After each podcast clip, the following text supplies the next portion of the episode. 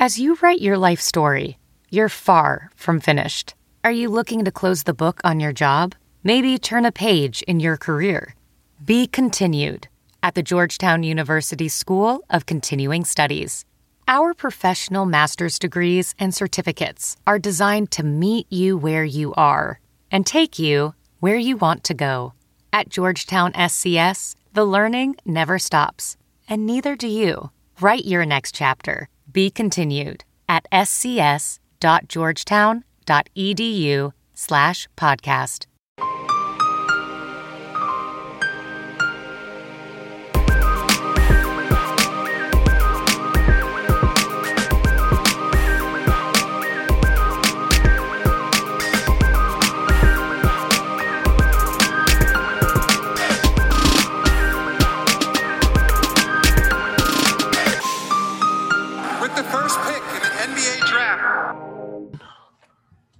Hello and welcome to the Prep to Pro N B A Draft Podcast. I am one of your hosts, Max Carlin, and I'm joined, as always, by Jake Rosen. Jake, how you doing? I'm doing well today, Max. How are you? Uh, I am all right. Well, actually, I'm I'm excited because we finally have uh, the return of, of Mister Prospect Development Web uh, to talk about developing prospects. Uh, P D, how you doing? I'm doing well. Um, you know, it, it feels good to be off my ban. you know, uh, back on the airwaves. Um, my suspension's been lifted. I'm excited to talk about this draft. Yeah, the to- the totally real uh, P D shadow ban uh, has been lifted. Um, all right, let's get into uh, talking about developing the, the prospects of the twenty twenty-one uh, N B A draft. Um, so we're starting with uh, with some guys who need some skill slash tendency development. Uh, and we're just going to talk about, you know, how how we go about um, you know, trying to develop these players. Uh, so the first that we have is actually a pair. Uh, and we kind of teased this in the past with uh, Jaden Springer and Keon Johnson of Tennessee. P D, do you want to get into a little bit of the tendency that kind of pervades the entire Tennessee roster uh, as drivers and kind of what you would do with each of these guys to, to start to address it? Yeah, um, the, the Tennessee, and I guess this is this is sort of an offshoot of the Villanova style, is that you recruit stronger guards, and when they are, I would say, less than a step uh, ahead of the defense, you have them like Villanova post up, which is where you half spin, uh, and your guards can either change directions or just go into a straight up post up. Um, it is certainly a style to stabilize offensive possessions. Um, it pretty much ensures that your guards will never be rushed into decisions. It will, uh, you know, make sure that there's crackbacks to shooters on the weak side. Um, and it can make possessions very groggy feeling, where you'll have like a sort of drive where under any other system, a floater would go up or or a finish under pressure. Um, the two things that, that show up most when you look up the stats is, is that neither has the volume of finishes possible, um, because so many of them have been aborted into this, this Villanova style post up.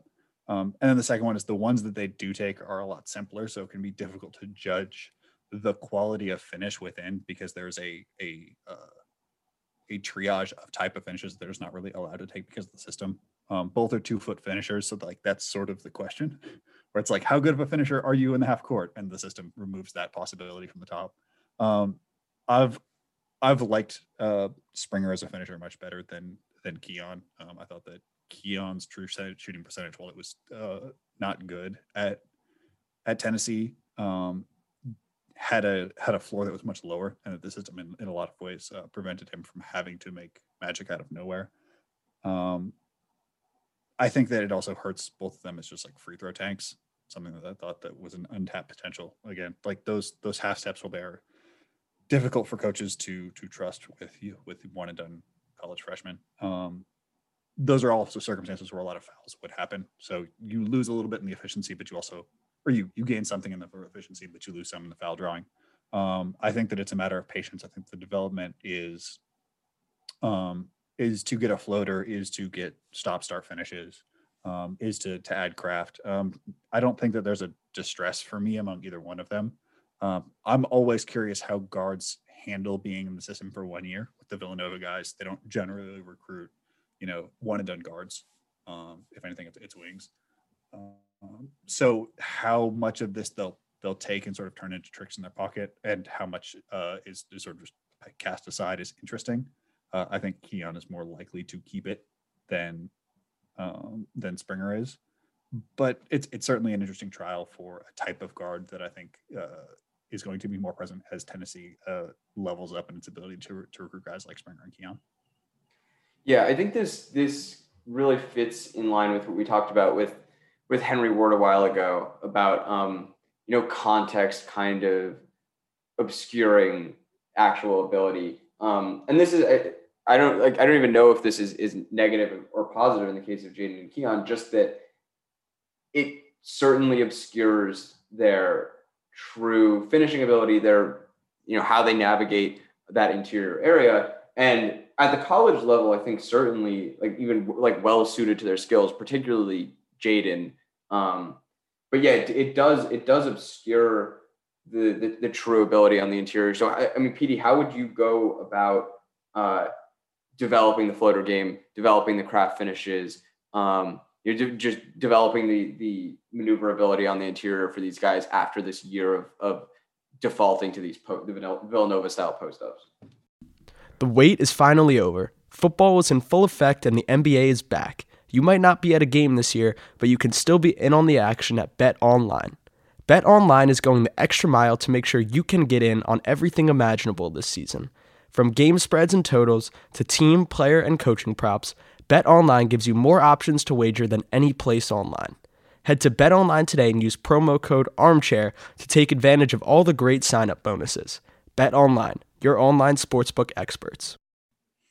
I think attempts. Um, I think that I would try to punish them as much as possible for doing them in... Uh, in practices and in summer league. Um, coming from a system where both of them hovered at forty percent assisted, which is pretty unheard of for two guard, two guard prospects who can put overwhelming pressure on the rim. Um, I would just say that they need, um, especially, I would say especially Springer needs to have the uh, extension finish off too down pat, because he's more likely to to be hip to hip with a with a half step or a quarter step and needing to extend as horizontally as possible, um, similar to the adaptation that Donovan Mitchell made um, in his pre-draft section. Obviously, that was uh, a finishing leap, pretty much unlike anything we've ever seen before. But that finishing package is, is essential for him.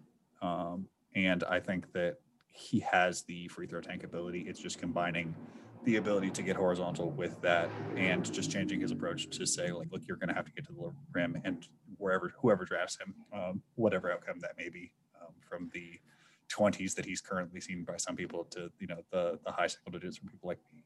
Um, his, his ability to create and hold advantage is going to be essential for him turning into uh, an important player in the future.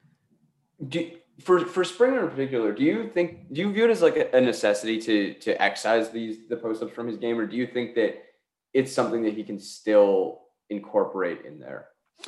Um, I would excise the like the percentage that he does the Villanova post-up, but I would love to invert offense. Um, I think that if you have a a big who can shoot, inverting your offense to get Springer mismatched on on skinnier ones or skinnier twos. Um, the defensive stock of twos is really, really thin. There's just not a lot of guys who can uh, who can hold up physically at that spot in the league right now, and it's been a weakness of the league for I would say uh, six or seven years now, if not longer. Um, and if you can invert an offense and, and get him with his butt to the basket, um, he can certainly operate there. I think that those skills have have proven to be interesting in both playoff and uh, um, and winning contexts. Um, and smart coaches have, have proven the ability to invert their offense. I just don't necessarily think that you can build an offense around the percentage of Villanova post-ups that they've had as an on-ball creator. Yeah, I'll, I just wanted to chime in real quick because Max kind of took the question out of my mouth and P D U kind of took the words out of my mouth. I thought it was really interesting, and I do agree that, you know, Keon in the long term is more likely to rely on these post-ups at a higher volume because – I personally believe in Springer's handle and his ability to get to spots more for, like more often and more reliably than Keon. But I do think in the long run, as you mentioned, like inverting the offense, you know, one of Spring, Springer's calling cards is his overwhelming positional strength. That's only going to increase as he, you know, he's already young for his age and is moving guys off spots, moving wings, guards, bigger guards off spots. And I think, you know, as he continues to add strength, I think that could be an asset for him. He's very already really comfortable in the mid-range, does have good touch on those like little six-foot jumpers that he seems to love. So I do think, like, while I agree with you and one hundred percent and behind it, that I think like the frequency and the volume should probably be cut down, I do think it's still going to be an effective avenue for him at the next level. The next topic that we had to discuss was um, was footwork. Uh, in this case, um, pertaining to Joe Wieskamp, uh, but we've talked we talked about this a lot in the past as well, with especially with Killian Hayes. How I, th- I think P D, like a, a, a big, you can correct me if I'm wrong on this, but a big portion of what had to be cleaned up for Killian, particularly as a catch and shoot shooter, was the footwork, the setup there. And, you know, when when he had that rhythm introduced off the dribble, he was much more comfortable shooting. But, you know, it's it's just kind of a mess uh, off the catch. And, and I, the, you know, the early uh, run of games that he played before he got hurt this year, I, from what I remember, the, the footwork off the catch was still a, a bit of a disaster, and he was he was not able to make those shots. So, um, you know, to correct someone like Killian's footwork, uh, to correct someone like like Wieskamp, who it like doesn't have poor footwork. I think he's just kind of inefficient um, setting shots up at times uh, and, and can sort of sacrifice windows to shoot there, especially for a guy who's not necessarily a bomber uh, who can be a bit hesitant with tight windows. So, um, so P D, what, what are you doing to, to address footwork on these guys where, uh, you know, there, there, where there's a lot to be gained from, from just cleaning that one aspect up? Um, so when you say footwork, is there a specific, uh, is there a specific circumstance you feel like he loses out on most? Is there a specific footwork cadence that, that you've noticed most with him? Um, not particularly, I don't think. Um, although I, I was, I've been thinking like kind of recently about, um, again, from last year's class, uh, Aaron Neesmith, who obviously was a really accomplished movement shooter last year, but I do think it's pretty restricted in the like setups that he's comfortable with, that he wants to use like that flare footwork where you open up backwards. Um, and that's kind of the only way he's comfortable shooting off movement. And like we, the, those, I think those, those like very nuanced differences need to be sussed out, because it, it does like severely limit kind of like the actual actions that you can be involved in. Um, Which is just uh, you know, an entirely different tangent from this, but um, yeah, sorry. Back back to the the the issue of of, of like correcting these things. Um, we how, how are we going about doing that? I, I think that that Neesmith and, and that tangent are actually really relevant, because with the times that I like Wieskamp the most is when he's operating out of like these sort of like floppy setups where, you know, you have two bigs low and he's sprinting away from the basket. I thought that his footwork there was very simple, and he was good at. Mm-hmm. at cutting his steps down, um, which is to say, like, you know, taking long strides and making sure that your feet are underneath you and you catch the ball on balance. And then the rest of it was also like messy, like in those circumstances, which are also like what Iowa runs the most. And their playbook isn't necessarily one that gives him five or six different catch approaches. It was usually that or a shake. Like he was either catching it with negative momentum where he had to uh, execute these pretty difficult hip motivated, um, long stride motivated um, turns, or he was like simply sliding along. Um, the thing that struck me the most in, in watching his, his footwork patterns is that like he gets into those settings pretty well. Like he can catch and get square and get his uh, legs underneath him and be on balance, but he gets out of those so messy. Like his first step, uh, even with people flying at him, just doesn't get anywhere. Um, and I think that the most important thing for him at the next level is, is figuring out how to do damage with one step, because that's enough time for an N B A team to to reset a rotation. So whether that's uh, developing um, developing his hips to be able to sidestep and pull, um, whether that's working on um, on on his glutes and exploding forward better step, I worry that teams aren't going are just going to run him off the line and live with whatever else happens. Like part of why Joe and, Joe and Glace works so well is that uh, Joe is very good at making decisions in that half space in a way that like Wieskamp to me is not.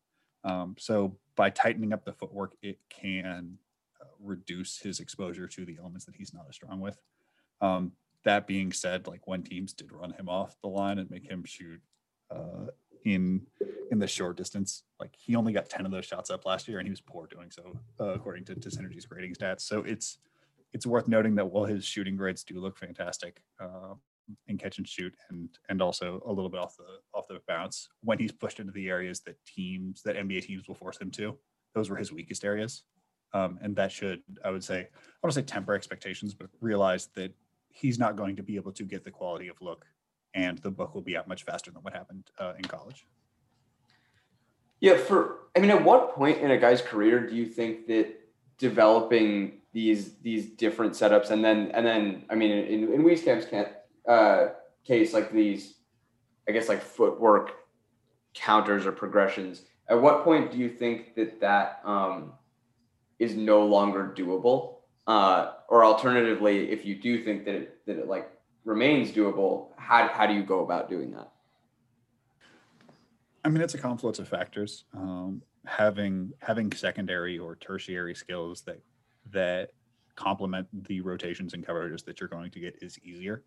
So, like, I think that there's always going to be a a difficulty in in building a small side of game that uh, that will make him a great passer. But the ability to handle well in those circumstances, the ability to be calm under pressure into those circumstances, makes that transition much easier. Um, it helps that he's not going to be asked to do a lot, but those circumstances, like he, his only reads in his rookie contract are going to be reading closeouts and uh, trying to to create as much as possible out of them, whether it's continuing the the rotation or knocking down the shot. I think that um, you know the the physical development, the the cleaning up of the varieties of footwork, and um, getting comfortable uh, reading a four on five after after a hard closeout are the essential bits. And those are things that the N B A, I feel like, has been, gotten pretty good at solving, or at least figuring out when to cut bait on guys who can't quite do it.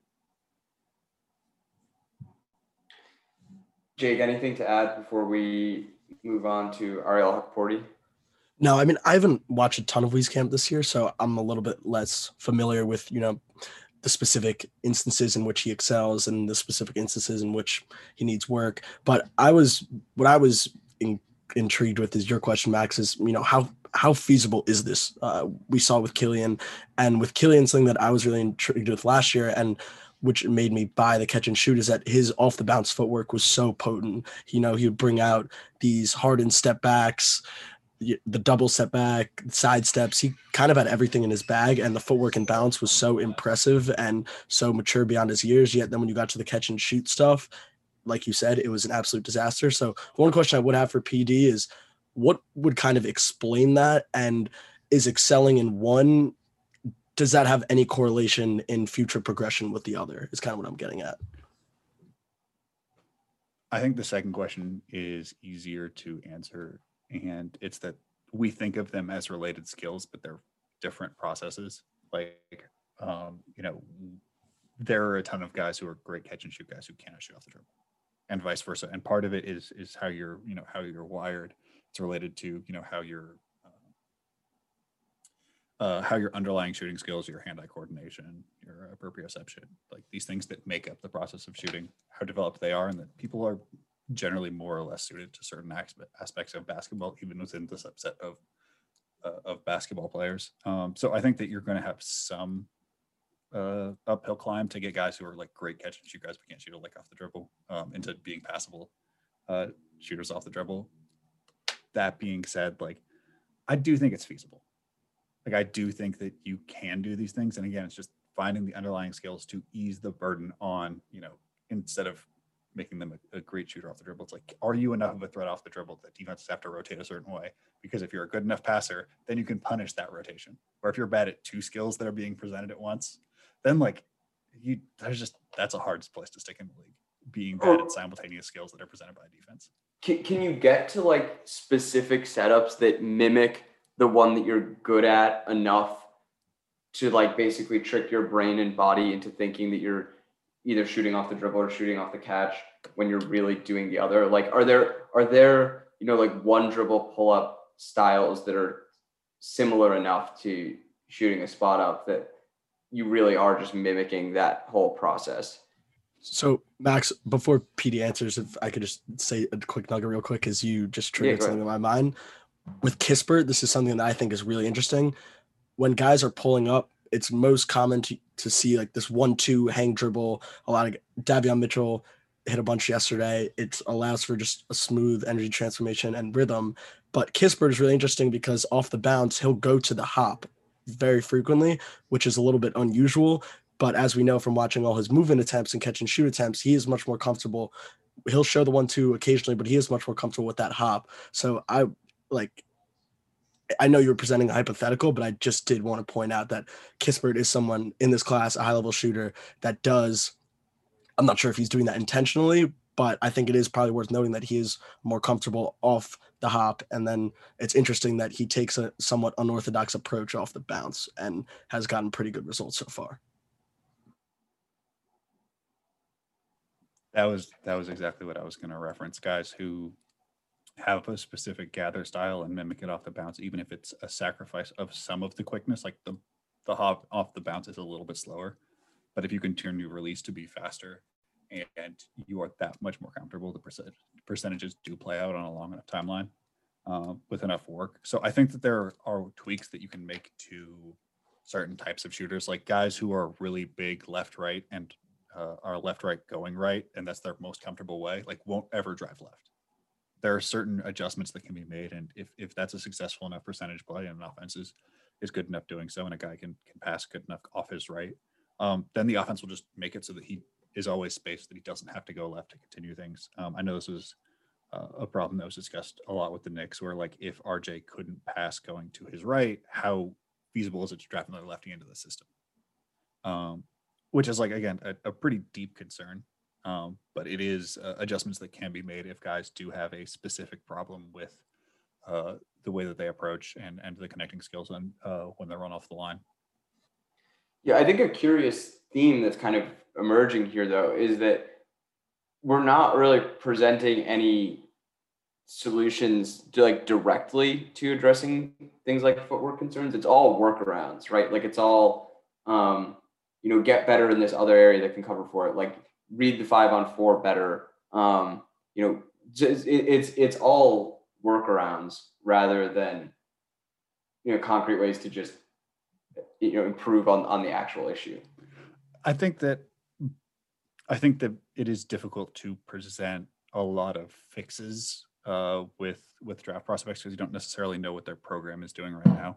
So like without the knowledge of um, of what Wieskamp was doing at, at Iowa, what he's doing in his off seasons, what he's done in high school, it's really difficult to propose solutions because the solution could be the thing that he's adopted for this, uh, this pre-draft. Um, I, I think that a lot of it uh, is, is obviously based on what happened prior, because sometimes guys will do things that just don't make any sense at, at their previous stop. And they get somebody who uh, maybe is a little more attuned to, to current uh, development methods. And suddenly they have a huge leap.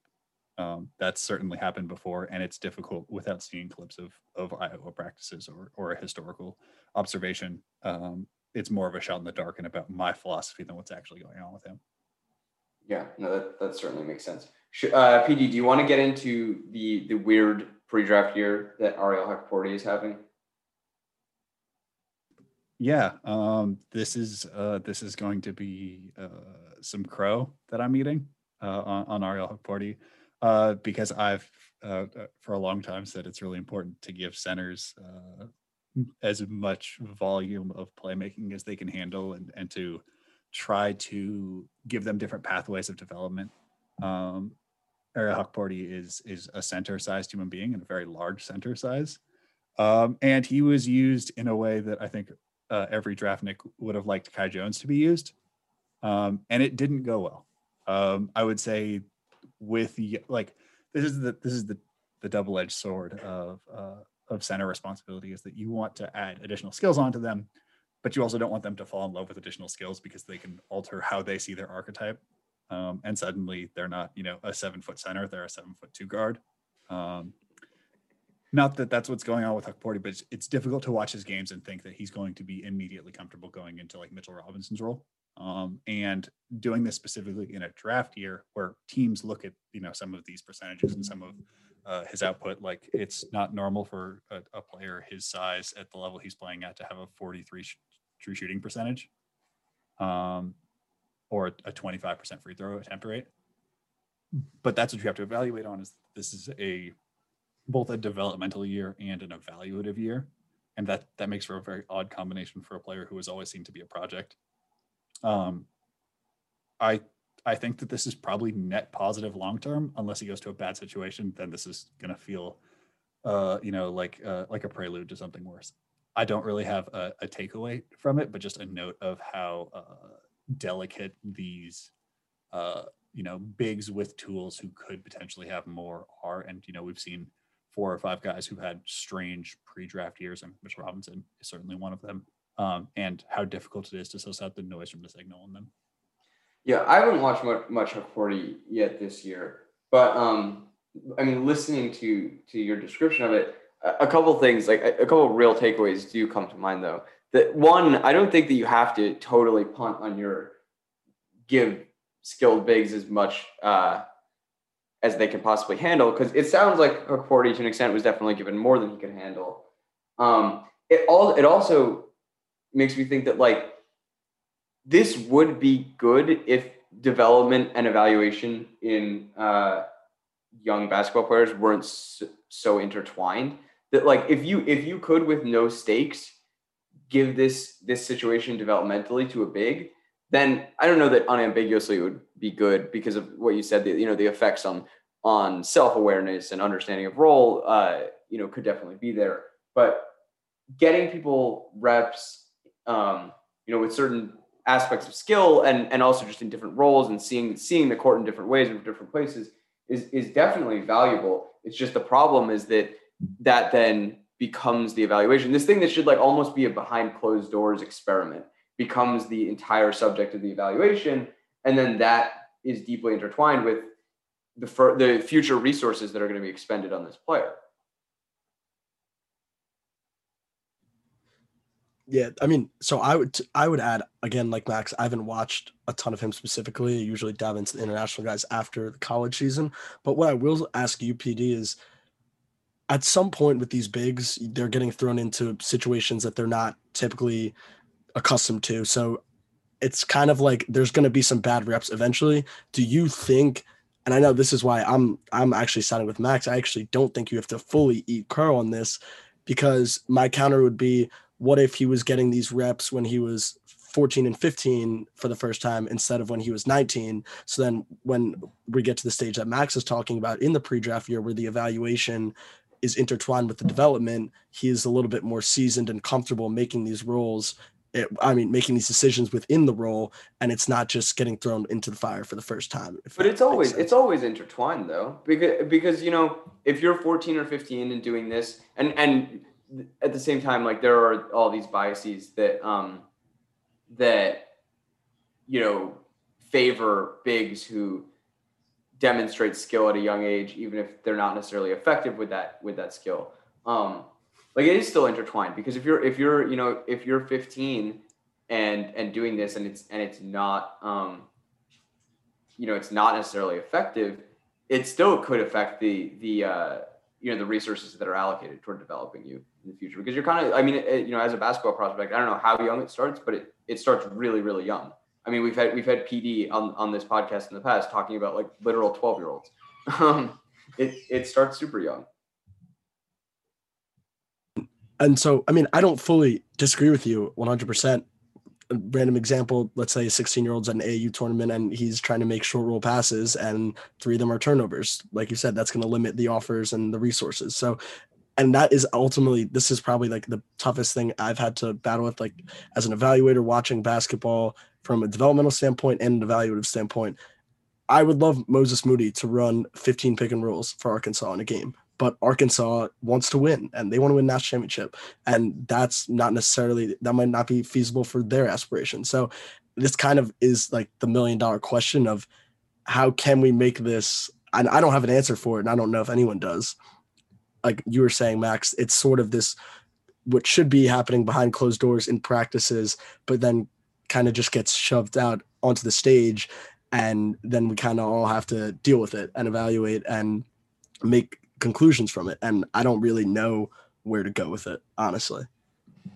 Yeah. I mean, it's, it's that this theory, like developing big men is messy. And the later that you try that, that uh, a team or, you know, or, you know, agent or, you know, uh, the player themselves tries to tack on skills, the messier it's going to be because the talent gap is smaller. Like, uh, you know, part, like we all watched the Evan Mobley senior year in high school experience. And we're like, I don't know what to do with this. Like, this is uh, certainly not what I saw from him as a junior, not what we saw from him as a sophomore. But like some of those skills transferred. Like he, yes, he mostly spent a year just trying to highball uh, blocks, and like it, it transferred to the next level. But like the rest of the stuff didn't. Like the, the you know the sub standard rotations, the games were didn't feel like he was uh, leaving as much of an imprint.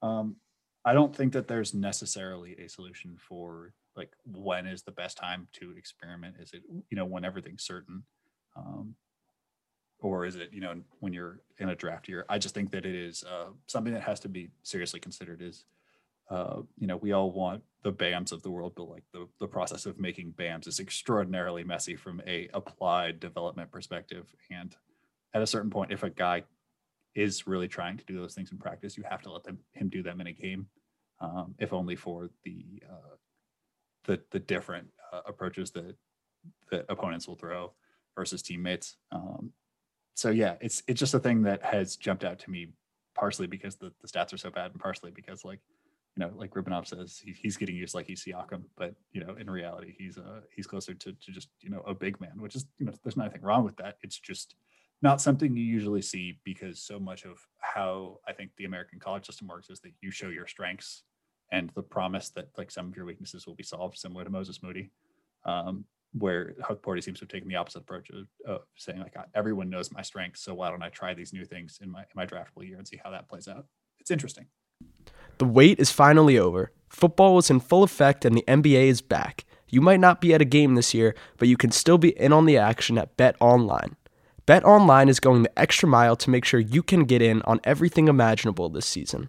From game spreads and totals to team, player, and coaching props, BetOnline gives you more options to wager than any place online. Head to BetOnline today and use promo code ARMCHAIR to take advantage of all the great sign-up bonuses. BetOnline, your online sportsbook experts. Yeah, I mean, Mobley is a worthwhile example because he probably, t- like... managed this perfectly in that he had already established himself as an elite prospect. He, you know, it, like was a was a highly prized recruit who already had his, um, you know, his destination chosen. And yeah, his senior year, he his engagement level was generally not very high, and he kind of just tried stuff. Um, and like Petey mentioned, some of some of the good stuff translated, and very little of the bad stuff translated. But very few people, very few prospects find themselves in the position of Evan Mobley, or are as talented, like or, or have, yeah, like Mobley can try so much more than basically everybody else because his talents are are pretty limitless from a, a comparative perspective. But like, say to like your average like mid-major big who needs to have this process as well of like they're not going to be Shaq even at a mid-major level, but they need to tack on skills. Like, when is the point where they start experimenting? Is it you know once they've started once they've signed? Like, is it once they've, you know, gone through the U I B L games that matter? That's such a uh, a fraught process for people who are not as talented as Evan Mobley. And the fact that, like, we all, I, I mean, I can speak for myself and Max because it's on tape saying this, but like, we were all like, man, I have no idea what to do with this senior year. And like, we openly mm-hmm. doubted like what this was supposed to be, because that could easily have been the story of like guy, you know, kind of gets bored doing the things that he's extremely good at. Yeah, it was, it was really confusing. And that's for a guy who previously had demonstrated to be an exceptional player. Um, and like you said, is like was uniquely positioned in terms of what he had to fall back on and just like his physical and mental capability, I think, to actually gain from that experience at that age, because he is such a like uniquely physically and intellectually talented guy. Um, so yeah, it's not, I don't think that the Evan Mobley model is really replicable for anyone except for you know, maybe one or two guys a year. Um, and that's probably pretty generous. Um, but yeah, doing, do, doing the, the attempt at like throwing stuff at the wall uh, to figure out if you can develop these skills in your draft year is tough.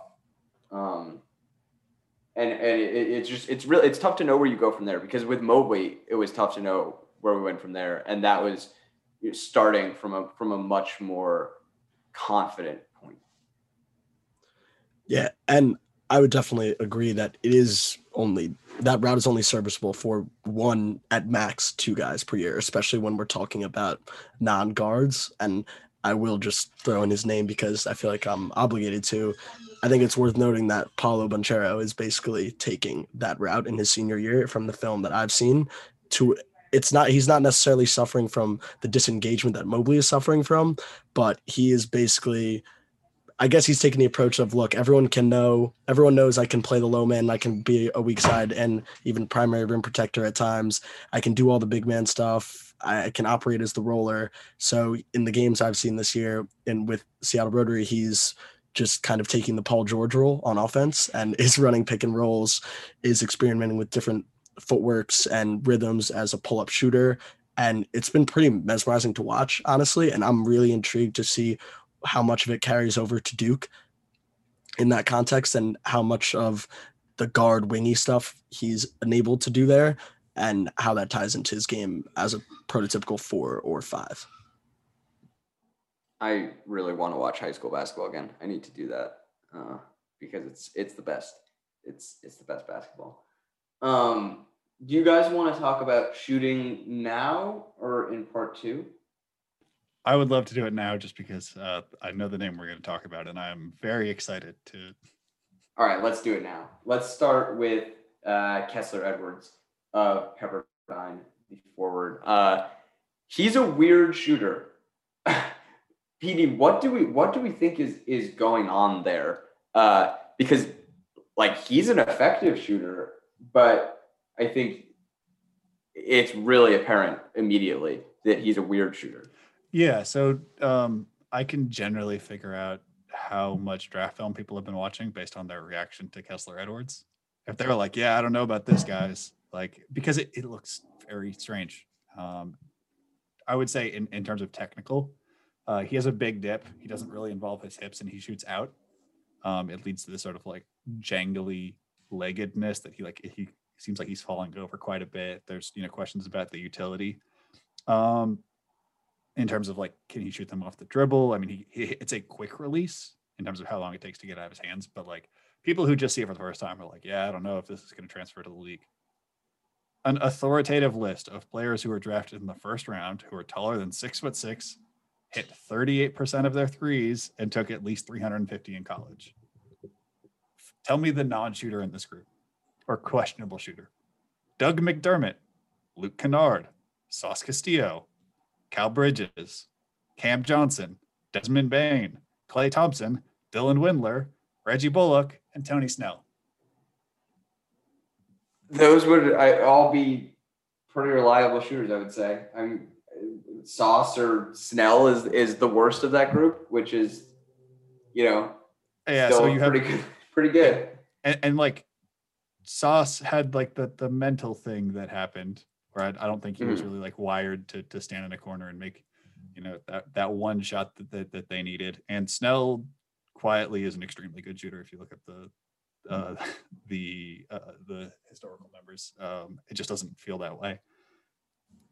That being said, like if you do any kind of historic backing, backing and run his numbers across, you know, people of a certain size who have taken a certain amount, like it's it's basically an ironclad list. Um, if you're worrying about changing it, you're worried you're you're altering a shooter's form because you don't like the way it looks. Um, and at a certain point, there's not an additional point or a, uh, added or a subsequent point taken away for good-looking jumper. It just goes in. Um, these are the same sort of people who would have uh, made adjustments to Kevin Martin's jumper, um, which looked how it looked, but the thing went through the net. So. Yeah, I mean, if you're if you're confident in Kessler Edwards as a shooter, which it, it certainly looks like historically we probably should be, um, how worried are you that someone is going to be baited into trying to change it? I mean, I feel like we've seen that with with at least one of these guys on your list in, in detail, and there, I and I and I do remember seeing um, concern to.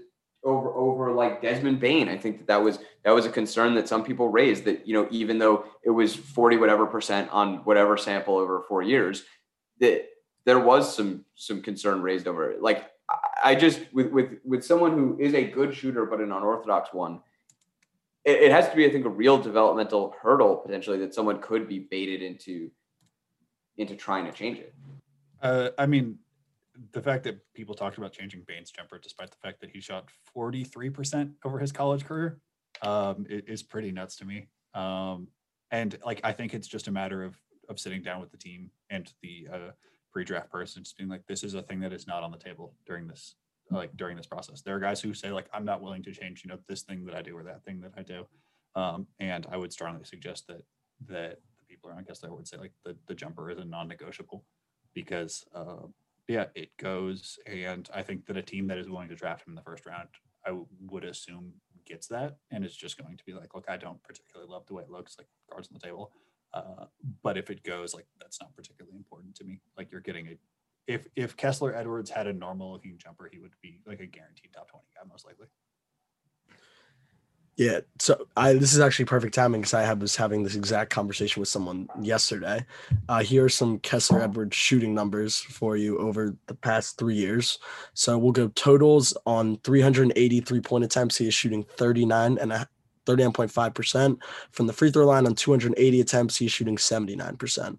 And look, the only way to kind of go about this, in my opinion, is if it ain't broke, don't fix it. And that is certainly not broke. And it's not like he's, one thing that I think needs to be talked about here is how he's getting these jumpers and his usage as a shooter. There is versatility. He's comfortable with movement. There have been some pull-up flashes. As you mentioned, P D, it's somewhat of a tr- quick trigger off the bounce.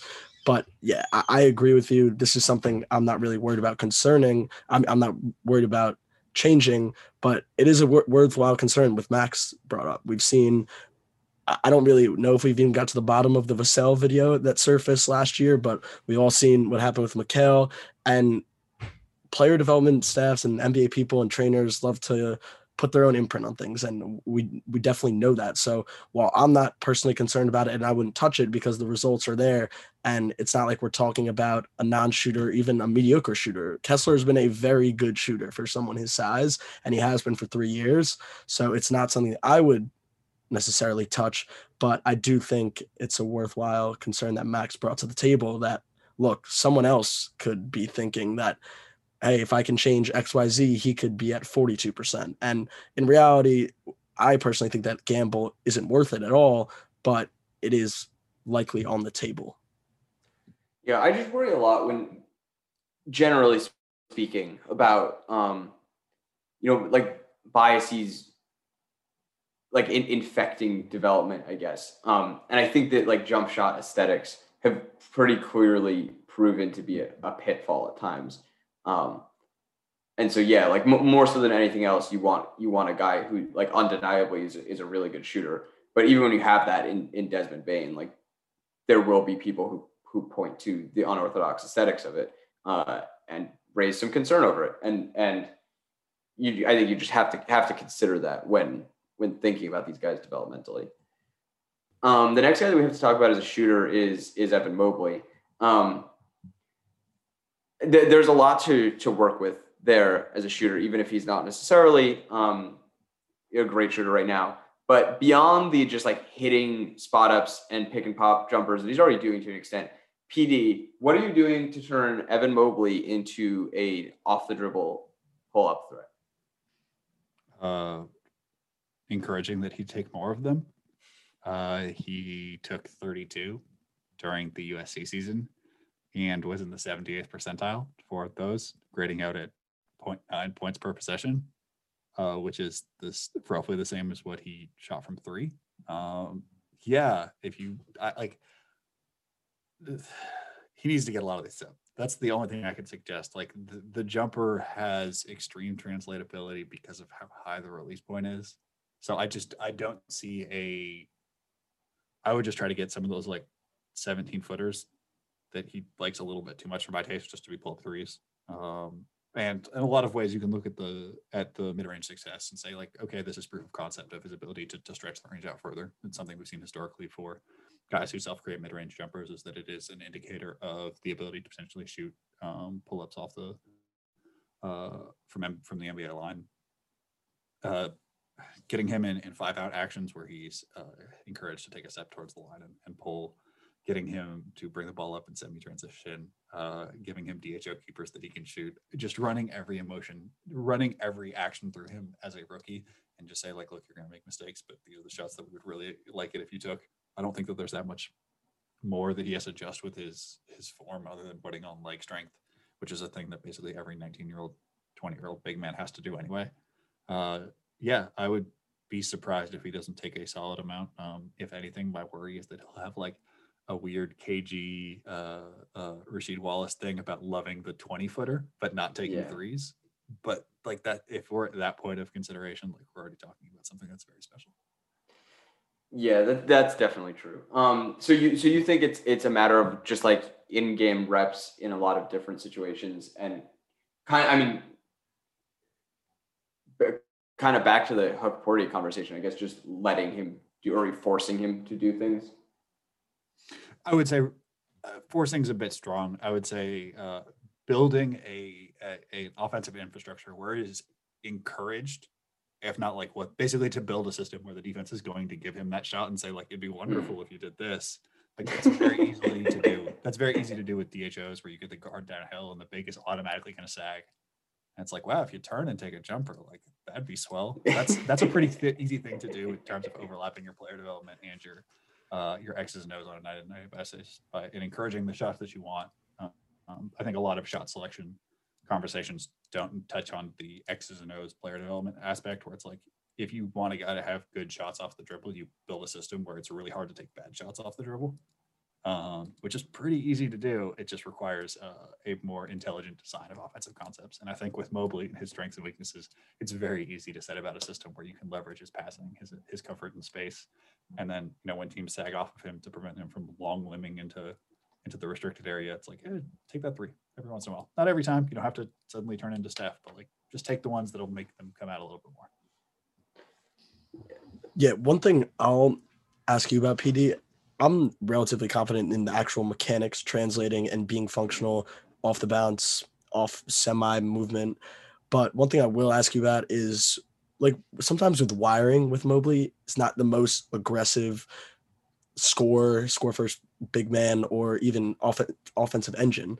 But we've seen him pass up some catch and shoot threes throughout the year and just not always, like, it's kind of whether he takes or not is whether he's in the mood to take them or not. Um, how do you see that kind of progressing at the next level, and how realistic is it to maybe even, like, turn the corner on him becoming an aggressor as a scorer?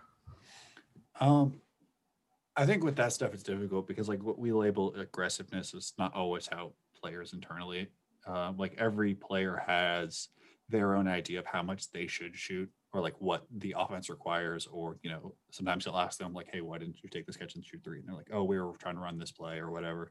I think with Mobley, um, I think that his, he's like overthinks games at times where he's trying to let perfect be the enemy of good. Um, it's not uh, like one-to-one with Scotty, but, like, they're clearly processing the game rather than just, like, being like, oh, this is a good look, I'll take it. Um, and in the N B A, where those perfect looks rarely happen, guys have to settle into being, like, very good is the is often the best we'll get on this time down, so take it. I also think seeing guys who are of the same position that lack some of his skills getting, like, tons of threes up is just one of those things. It's like, oh, no one's going to yell at me, or no one's going to say, like, get my big ass into the post. Like, if I shoot eight threes per game, no one's going to be upset because there's some, you know, six foot eleven dude out here taking twelve per thirty-six or whatever. V R training platforms like the one developed by Fundamental V R and Orbis International are helping surgeons train over and over before operating on real patients. As you practice each skill, the muscle memory starts to develop. Learn more at meta.com slash metaverse impact. Hey, it's Kaylee Cuoco for Priceline. Ready to go to your happy place for a happy price? Well, why didn't you say so? Just download the Priceline app right now and save up to sixty percent on hotels. So whether it's Cousin Kevin's Kazoo concert in Kansas City, go Kevin, or Becky's Bachelorette Bash in Bermuda, you never have to miss a trip ever again. So download the Priceline app today. Your savings are waiting. Go to your happy place for a happy price. Go to your happy price, Priceline. CarMax is putting peace of mind back in car shopping by putting you in the driver's seat to find a ride that's right for you. Because at CarMax, we believe you shouldn't just settle for a car. You should love your car. That's why every car we sell is CarMax certified quality, so you can be sure with upfront pricing that's the same for every customer. So don't settle. Find love at first drive and start shopping now at CarMax dot com. CarMax, the way car buying should be. Hiring? With Indeed, your search is over. If you need to hire, you need Indeed. Indeed is your matching and hiring platform with over three hundred fifty million global monthly visitors, according to Indeed data, and a matching engine that helps you find quality candidates fast. Ditch the busy work. Use Indeed for scheduling, screening, and messaging so you can connect with candidates faster. Listeners of this show will get a seventy-five dollars sponsored job credit to get your jobs more visibility at Indeed.com slash match. Just go to Indeed.com slash match right now and support our show by saying you heard about Indeed on this podcast. Indeed.com slash match. Terms and conditions apply. Need to hire? You need Indeed. Ready to elevate your home? Picture this. Central heating, a cozy fireplace, or your dream walk-in closet. Build a backyard oasis, go green with solar panels, or start a business. It's all possible with Figure's home equity line of credit. Unlock up to four hundred thousand dollars. Apply online in five minutes. Funding in as little as five days. Head to figure dot com and transform your home. Figure Lending, L L C, D B A Figure, Equal Opportunity Lender, N M L S one seven one seven eight two four. Terms and conditions apply. Visit figure dot com for more information. For licensing information, go to w w w dot n m l s consumer access dot org. Moving on to, to a guy who I think the shooting maybe is less tied to these ceiling outcomes and maybe more, more uh, necessary. Um, Sharif Cooper, uh, P D, wh- how, how are you rebuilding or building uh, from the ground up Sharif Cooper's jumper? Um, I think before we talk about building from the ground up, we kind of need to talk about like what's happening. Because it's yeah, for sure. There's a lot of stuff going on with his jumper. Um, the first thing that, that jumps out to me is that he shoots with a like a backwards tilt. So if you were to sort of uh, imagine his jumper, like he's leaning, I'd say like ten degrees backwards from each time he shoots, and that has a knock-on effect of uh, his his elbow angle is collapsed. He he can shoot with sort of like an upper upper arm catapult. Um, his gather point's kind of strange out of the the uh, uh, out of uh, off the dribble shooting. And do, do you think that all that came from like compensating for his size? Or, like, where do you think that came from? Often it does. Like often it's, it's just like something works well enough and they're comfortable with it. And again, it goes back to like, when do you think the last time Sharif Cooper wasn't supposed to win a basketball game was? Like, Sharif oh man, Cooper said, that's a good question. So like, if you're, if you've always been evaluated, if you're a kid who's a winner at like age thirteen, when are you supposed to rebuild that jumper? That's a, yeah, that's a really good point. Um, so that's, I find, an often circumstance for guys, especially like of his mold who have been good forever, is that like there wasn't a natural point where basketball was off to, to you know, take the percentage all the way down to zero, build it from scratch. Um, even a guy like Steph had to do it between, you know, a summer where he took off at A U and, and rebuilt his jumper from a two, uh, a two motion to, to the one motion. Um, I think that the, the most important thing for me is that it's really laborious. Um, it yeah. takes him a long time to get from the decision to shoot to the release. And of all the things, like it's not the two motion, it's not the gather point. The laboriousness is, is the enemy to me because it feels like he's aiming every single shot. Um, uh, I think that the most important thing is, is, is getting the thinking out of the jumper and the aiming out of the jumper, and just to get it from, from the decision to shoot to a release point as quick as possible, whether that's through a two motion jumper, through a one motion jumper, through aiming the points, to me is not particularly important. It's about just saying like, look, you can throw a left-handed push pass with weight, like with basically like it's, he, he throws lobs that like, I can only compare to like Cesc Fabregas, where it's just like, it's the perfect ball that like lofts. And like, you don't, when he throws it, sometimes you don't see the person he's throwing it to because they haven't even started jumping yet. Where it's like the ball takes a second for you to process what he is seeing. And sometimes the other person's like, oh, that's a lob for me. And they have to go get it. Somebody with that level of touch, like I refuse to believe can't shoot. And so I would just like to have be like, look, as easily as you throw that pass, I'd like you to shoot a basketball. So that to me is the long-term goal, and everything else is sort of extraneous to like how you believe shooting should work. So, so in the short term, what do you think the play? I mean, it's if you're removing the issue of trying to win games, because I do think that's a really valid point. Um, I mean, Sharif was obviously famously involved in that. However many years Isaac Okoro went without losing a game, you know, Sharif went the same number. Um, he uh, like, do you think it's just like drop him in the G League and then the rebuild can start, or, or what? Uh, I would start the rebuild now. Um, I. This is sort of a divisive concept between, uh, between, you know, people, but like, do you rebuild with the ideas from, uh, you know, the pre-draft trainer? Do you rebuild with the ideas that you have from somebody else? Like, obviously the Coopers are in a, a different sort of circumstance because like you have Tia, uh, that his dad is an agent. Like, this is a, a family of basketball royalty. So this isn't like, well, we'll trust, you know, whoever we, we hire to, to do the, you know, the, the spring and summer work. Uh, this is more a, you know, a, a long-term basketball family that has their own ideas about the game. So I think that, like, I would trust them more long-term than I think other people in terms of what the best, the best decision about the jumper. Uh, I generally lean to, like, the person should make the choice if possible. Um, the first thing I would do is just uh, getting that out of one motion. Um, that that seems the easiest, just to reinforce some of the other points, because it's really hard to shoot a one-motion shot cross-body. Like, I don't know if you guys have ever tried to do that, or you're just like experimenting with different jumpers the same way that, like, I know baseball players try to mimic each other's swings. I had a I had a friend who shot crossbody in one motion, and it was the hardest thing to clone because my elbow like would go completely sideways, and then the hand is like on the side of the ball. And I, I don't know how he did it, but it was just like an evil thing to try to like make jumpers with. So I think that if you did that with Sharif, you'd move the you know you naturally move the shooting pocket a little bit to the right. You know you you get the the gather point um, a little bit easier, and then the process. Like it would, it would solve the tilt problem long term.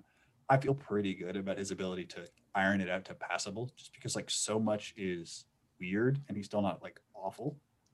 Like that's something that Bears mentioned. Like I think for a smaller guy, he has one of the more difficult shots to get off, and it's still not horrendous. Um, I think that getting a leg strength, lowering uh, the point where he generates his power from, there's there's a lot of stuff that tells me he's not going to be like a bad shooter long term. So, Petey, you kind of hit the nail on the question I was going to ask, which is basically the fact that he's in no man's land right now with these mechanics have, in terms of what we typically see from small guards. You know, sometimes it's the Carson Edwards shot, which is this high elevating two motion jumper that generates a ton of power from the lower body, or you get the Steph mechanics, which is this obviously not anyone or no one looks like Steph other than Steph, but this fluid one motion jumper that it all just, you're shooting on the way up and it all rises up as one. And that's how you get your power versus Cooper. He doesn't get a ton of elevation from his legs and it's two motion. So he's kind of taking the tougher parts from each end of the spectrum, if that makes sense. I personally agree with you that I think getting it down to one motion for him would make it quicker. It would speed the whole thing up. It would make him more on balance, and which would hopefully lead to better results. But what would your first point of action be? Because as we've all said, there's kind of a lot going on here. And just from a player devel- development standpoint, I'm curious for your, your point of view, what would like the first course of action be in terms of getting this to the final product?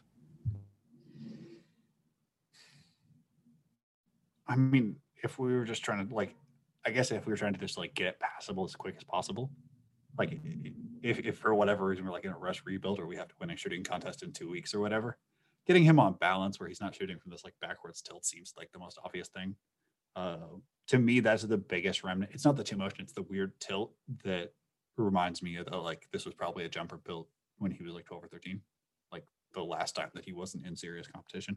Obviously adjustments have been made. I mean, like it's a different jumper than what you saw his junior year of high school, but that to me seems like the lowest hanging fruit. I don't know if you would start with that developmentally, just like on thinking on process, but it's the thing that I think that has the easy, has the highest rate of return of any single aspect of the jumper itself.